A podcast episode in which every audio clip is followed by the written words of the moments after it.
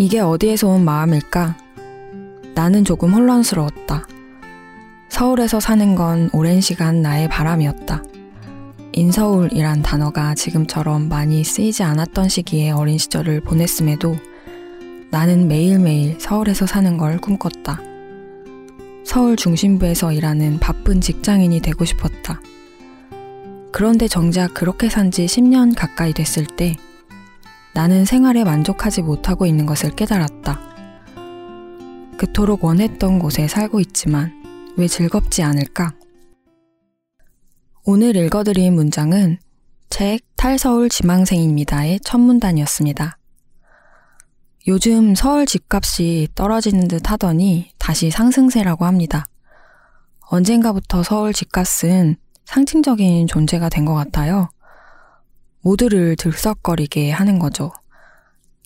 1, 2년 만에 몇 억씩 오르는 집값. 몇 억이 언제부터 이렇게 쉬운 말이 되었을까요? 비정상적인 상황을 뜬 눈으로 지켜보면서 이게 현실인가 싶습니다. 아직도 그 꿈 안 버렸어요? 라는 드라마 대사처럼 서울에 내 집을 갖겠다는 꿈은 정말 꿈에서나 가능한 일처럼 느껴져요. 한편으론 그럴수록 그 꿈 같은 서울 집 한 채, 그것만 가질 수 있다면 인생 역전이 가능할 거라는 욕망은 어느새 우리 모두의 무의식 속에 존재하게 되었죠. 그런데 현실은 어떤가요? 1년에 몇 천만 원 모으기도 빠듯하지 않나요? 열심히 일하지 않아서가 아니죠. 씀씀이가 특별히 커서도 아니에요.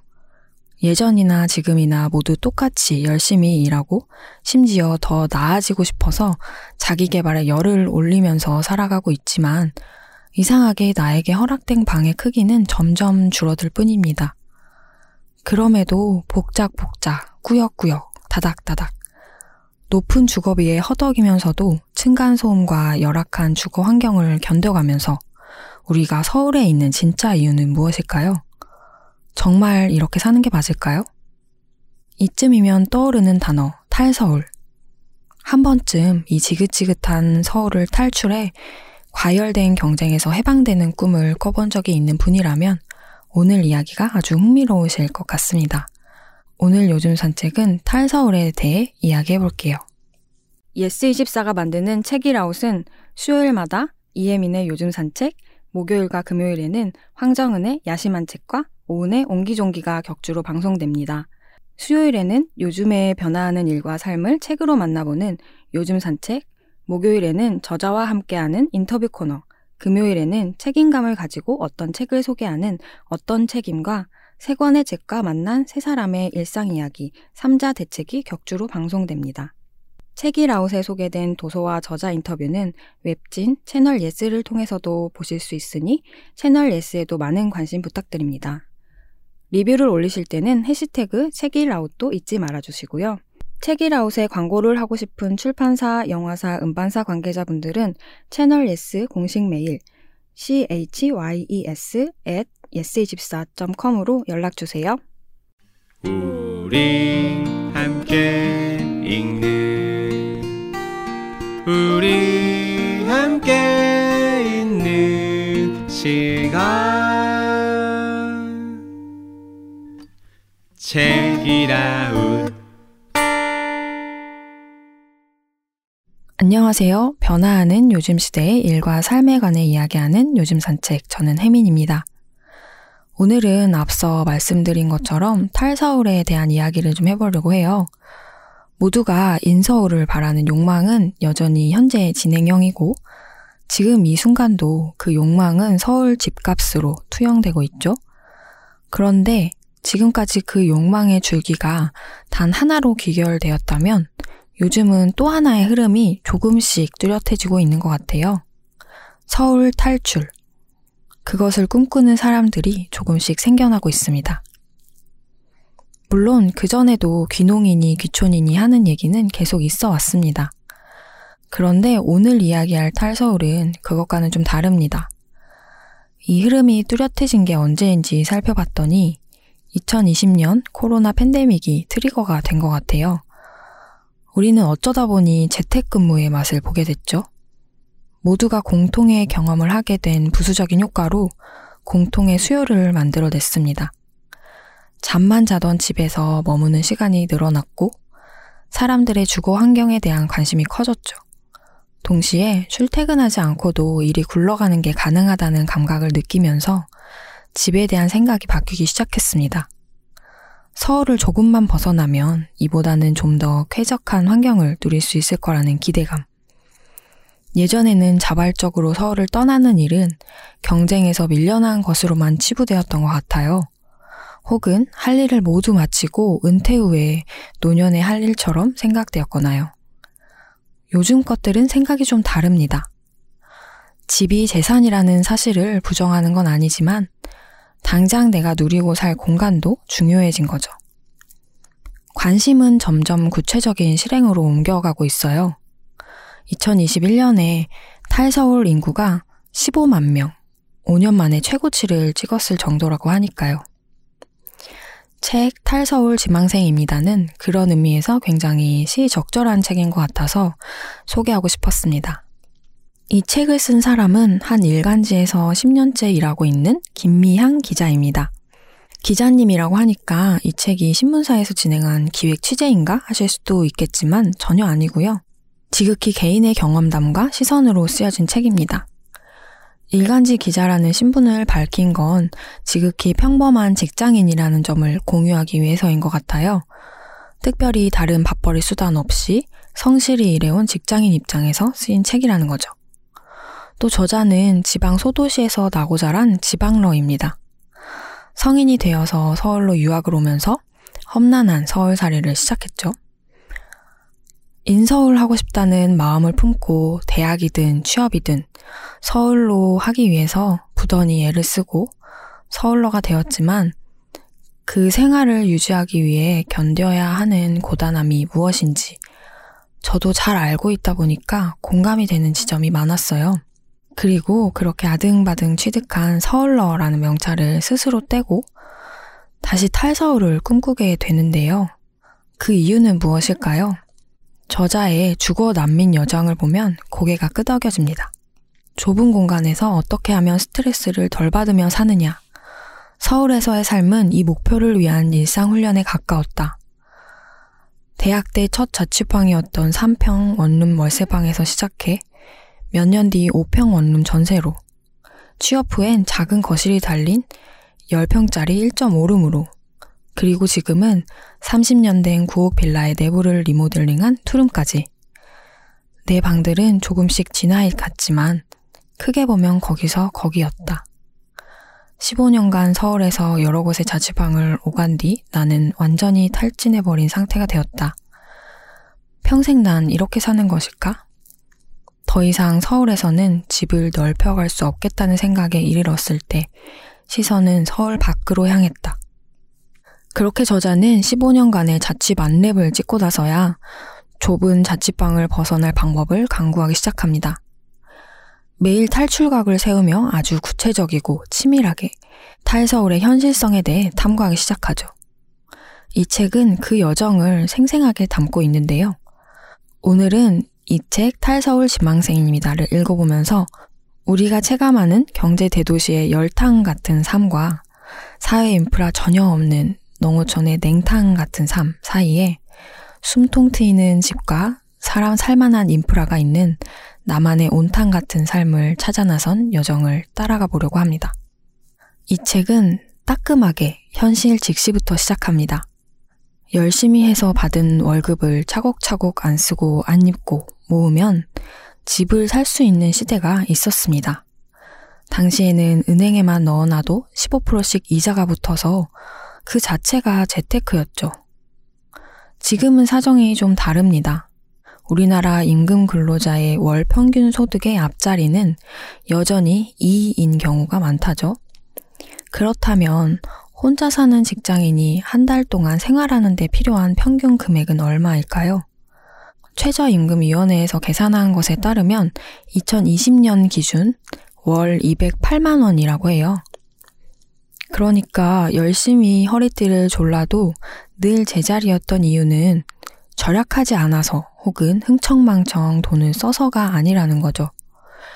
월급의 앞자리 숫자 2, 혼자 사는 직장인의 평균 한 달 생활비의 앞자리 숫자도 2, 저축액이 불어나지 않는 건 당연합니다. 게다가 그 돈을 저축해서 적금을 넣어봤자 이자도 얼마 안 붙어요. 물론 저자도 직장 생활을 10년 가까이 하면서 소득은 늘 제자리였다고 합니다.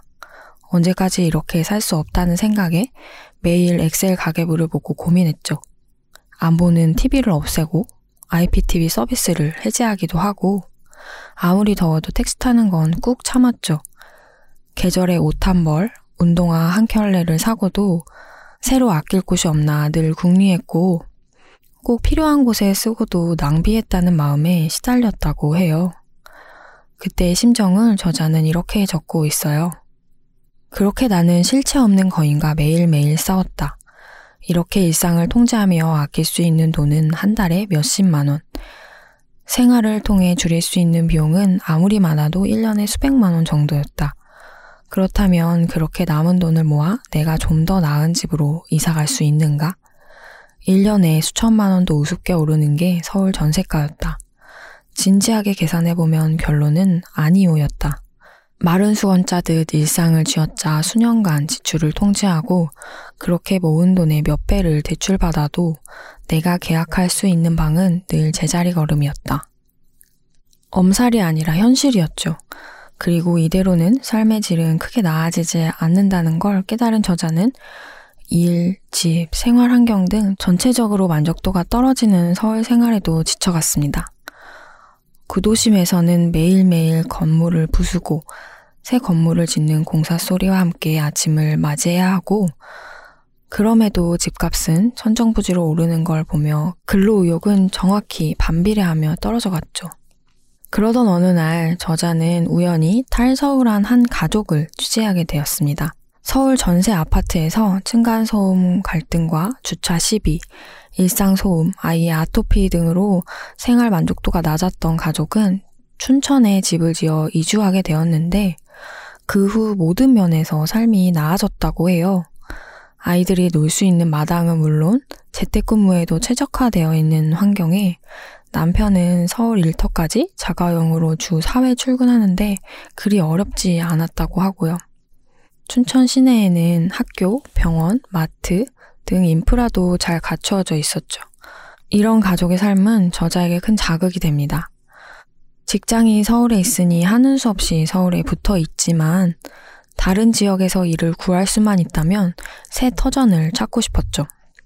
내가 서울을 떠나고 싶은 이유는 도시를 벗어나 자연과 벗하고 깨끗한 공기를 마시고 싶다는 그런 류의 낭만은 아니었다. 그저 현실에서의 합리적 선택에 가까웠다. 서울에서 열악한 주거 여건을 감수하며 높은 생활비를 버티는 삶. 이것을 이어가는 게 내 인생에 얼마나 보탬이 될 것인가에 대해 철저히 플러스 마이너스 계산기를 두드려 본 뒤의 결론이었다. 머릿속으로만 바라던 것들을 실행하기 시작했다. 저자는 3주간의 긴 휴가를 내고 중소도시에 가서 살아보기로 합니다. 5년 이상 근속하면 주는 안식 휴가를 통장 비상금처럼 고이 모셔두었다가 쓰기로 한 거죠. 요즘 많이들 하는 한 달 살이. 다만 좀 다른 건 이건 여행이 아니라 탈서울의 예행 연습이었죠. 목적지는 가장 잘 아는 동네인 고향 정읍이었습니다. 성인이 된 뒤 한 달 가까이 이 동네에 다시 머무는 건 처음이었는데 길다면 길고 짧다면 짧은 3주간 서울을 벗어나 지방 소도시의 생활을 체험해 보기로 합니다. 한동안은 여유를 만끽했습니다. 집 주변 오솔길을 산책하고 조용한 카페에서 글을 쓰고 싱싱한 식재료를 사다 요리를 해먹고 밤늦도록 거실 소파에 누워 TV를 보고 처음에는 오랜만에 찾아온 휴가를 만끽하던 저자는 문득 혼자 생활을 꾸려가던 서울의 일상을 생각하면 지금 누리는 것들이 얼마나 감동스러운 일인지 새삼 느끼기도 합니다. 하지만 이런 꿈 같은 일상이 2주도 채 지나지 않아 권태로워졌죠. 걸어도 걸어도 아무도 없는 거리. 카페들은 텅텅 비어 있는 도시. 저자는 시장 구경을 갔다가 그 이유를 깨닫습니다. 예쁜 로컬 카페들과 식당들을 두고 결국 그가 머문 곳이 스타벅스였기 때문이죠. 실패하지 않을 음료의 quality와 노트북 하기 편한 인터넷 환경, 가사 없는 편안한 음악과 직원의 기분 좋은 무관심, 적당히 유행에 뒤처지지 않았다는 느낌까지 그 익숙함을 포기하지 못했죠. 스타벅스에서 아메리카노 한 잔을 한 뒤에 무심코 드럭스토어 올리브영에서 항상 쓰는 브랜드의 로션을 구매한 자신을 발견합니다. 나란 사람은 탈서울을 할지언정 탈도시는 못하겠구나. 복잡하지만 편리한 삶, 묵묵히 숨통을 열어주지만 조금 불편한 삶 사이에서 여러 감정을 느낍니다. 자신이 하고 싶은 탈서울이 귀농이나 귀촌은 아니란 사실이었죠. 흔히 로컬 생활하면 떠오르는 모습이 있습니다. 배우 김태리가 열연한 영화 리틀 포레스트 같은 모습이죠. 주인공은 도시에 살던 20대 취준생. 임용고시를 준비하다가 몇 년째 합격하지 못하자 고향으로 내려옵니다. 엄마와 둘이 살던 집에 머무르면서 집 앞 텃밭에 봄동을 손수 수확해다가 전을 부쳐 먹죠. 농촌 생활에 젖어들어서 농사일을 배워보고 직접 키운 채소들로 먹음직스러운 음식을 해먹는 보기만 해도 힐링이 되는 영화죠. 하지만 저자는 그런 로망을 실현하기 위해 탈서울을 하려는 건 아니라고 말합니다. 한 번 타면 만신창이가 되는 지옥철을 벗어나고 싶고, 비좁은 자취방을 벗어나고 싶고, 덜 바쁘고 덜 쫓기는 곳에서 살고 싶은 것이지, 그렇다고 내가 농사를 짓고 싶은 것은 아니었다. 조금 넓고 쾌적한 곳에서 덜 치이는 삶을 원할 뿐이었다. 텃밭을 가꾸며 전원 생활을 하고 싶다는 뜻이 아니다. 일터에서 번 돈을 착실히 모아 좀 더 넓은 집으로 이사갈 수 있는 희망이 있는 곳에서 소중한 일상을 꾸려나가고 싶다는 마음. 나의 탈서울 동기는 그 정도였다. 하지만 저자가 찾아본 각종 로컬 책들이나 지자체의 한 달 살기 프로그램도 대부분 귀농 지원 사업뿐이었다고 합니다. 여전히 지방에서의 삶은 곧 귀농, 귀촌을 의미하는 거였죠. 대도시에서의 삶을 접고 욜로를 외치며 갑자기 농사를 짓는 게 가능한 사람은 많지 않을 텐데도요. 저자는 서울을 벗어나더라도 선택할 수 있는 선택지들을 더 알아보고 싶었습니다. 지옥철을 견디거나 아니면 농사를 짓든가 하는 열탕 아님 냉탕뿐인 극과 극의 선택지 말고 그 중간의 삶을 찾고 싶었죠. 그리고 자신이 찾는 탈서울 목적지의 여건을 이렇게 정리합니다. 자력으로 아파트에 거주할 수 있고 마트, 병원, 학교, 공원, 헬스장과 수영장 등 인프라가 있는 곳. 그리고 아파트의 시세가 자신의 예상과 맞는 강원도의 모 도시와 충남의 모 도시 등 지방 도시 몇몇 곳을 후보군으로 추리게 되기에 이릅니다. 하지만 가장 중요한 문제는 남아 있었습니다. 바로 경제 활동이었죠. 사는 터전을 옮기려면 당연히 일터도 옮겨와야 했기에 일자리를 찾아보기 시작합니다. 구직 사이트에 들어가 지역 신문사 공고를 찾아보기도 하고 일반 회사 경력직 일자리도 살펴보죠.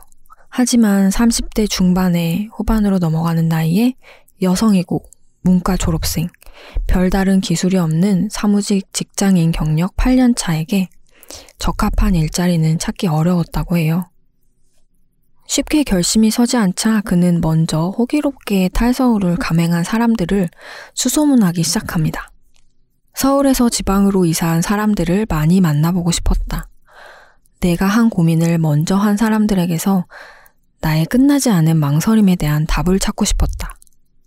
왜 이사를 결심했는지, 지역은 어떻게 정했는지, 후회 없는 선택을 위해 무엇을 준비해야 하는지, 이미 탈서울을 경험한 사람들을 찾아 이야기를 들어보면 조금이라도 해법을 찾을 수 있을 것 같았다.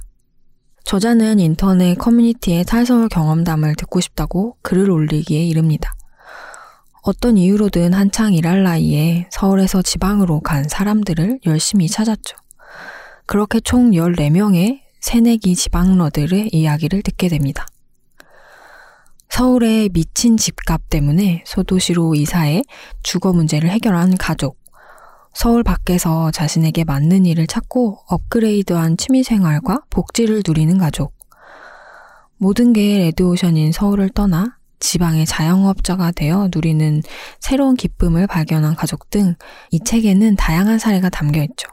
예를 들어 지역에 위치한 기업이나 공공기관에 공무원으로 지원하는 방법, 혹은 프리랜서로 일하기, 또는 창업을 하는 등 지역에서도 먹고 살 방법은 있었습니다. 밀려났다고 생각하는 사람들도 있었지만, 오히려 경쟁이 치열한 서울에서보다는 기회가 있다고 말하는 사람도 있었죠.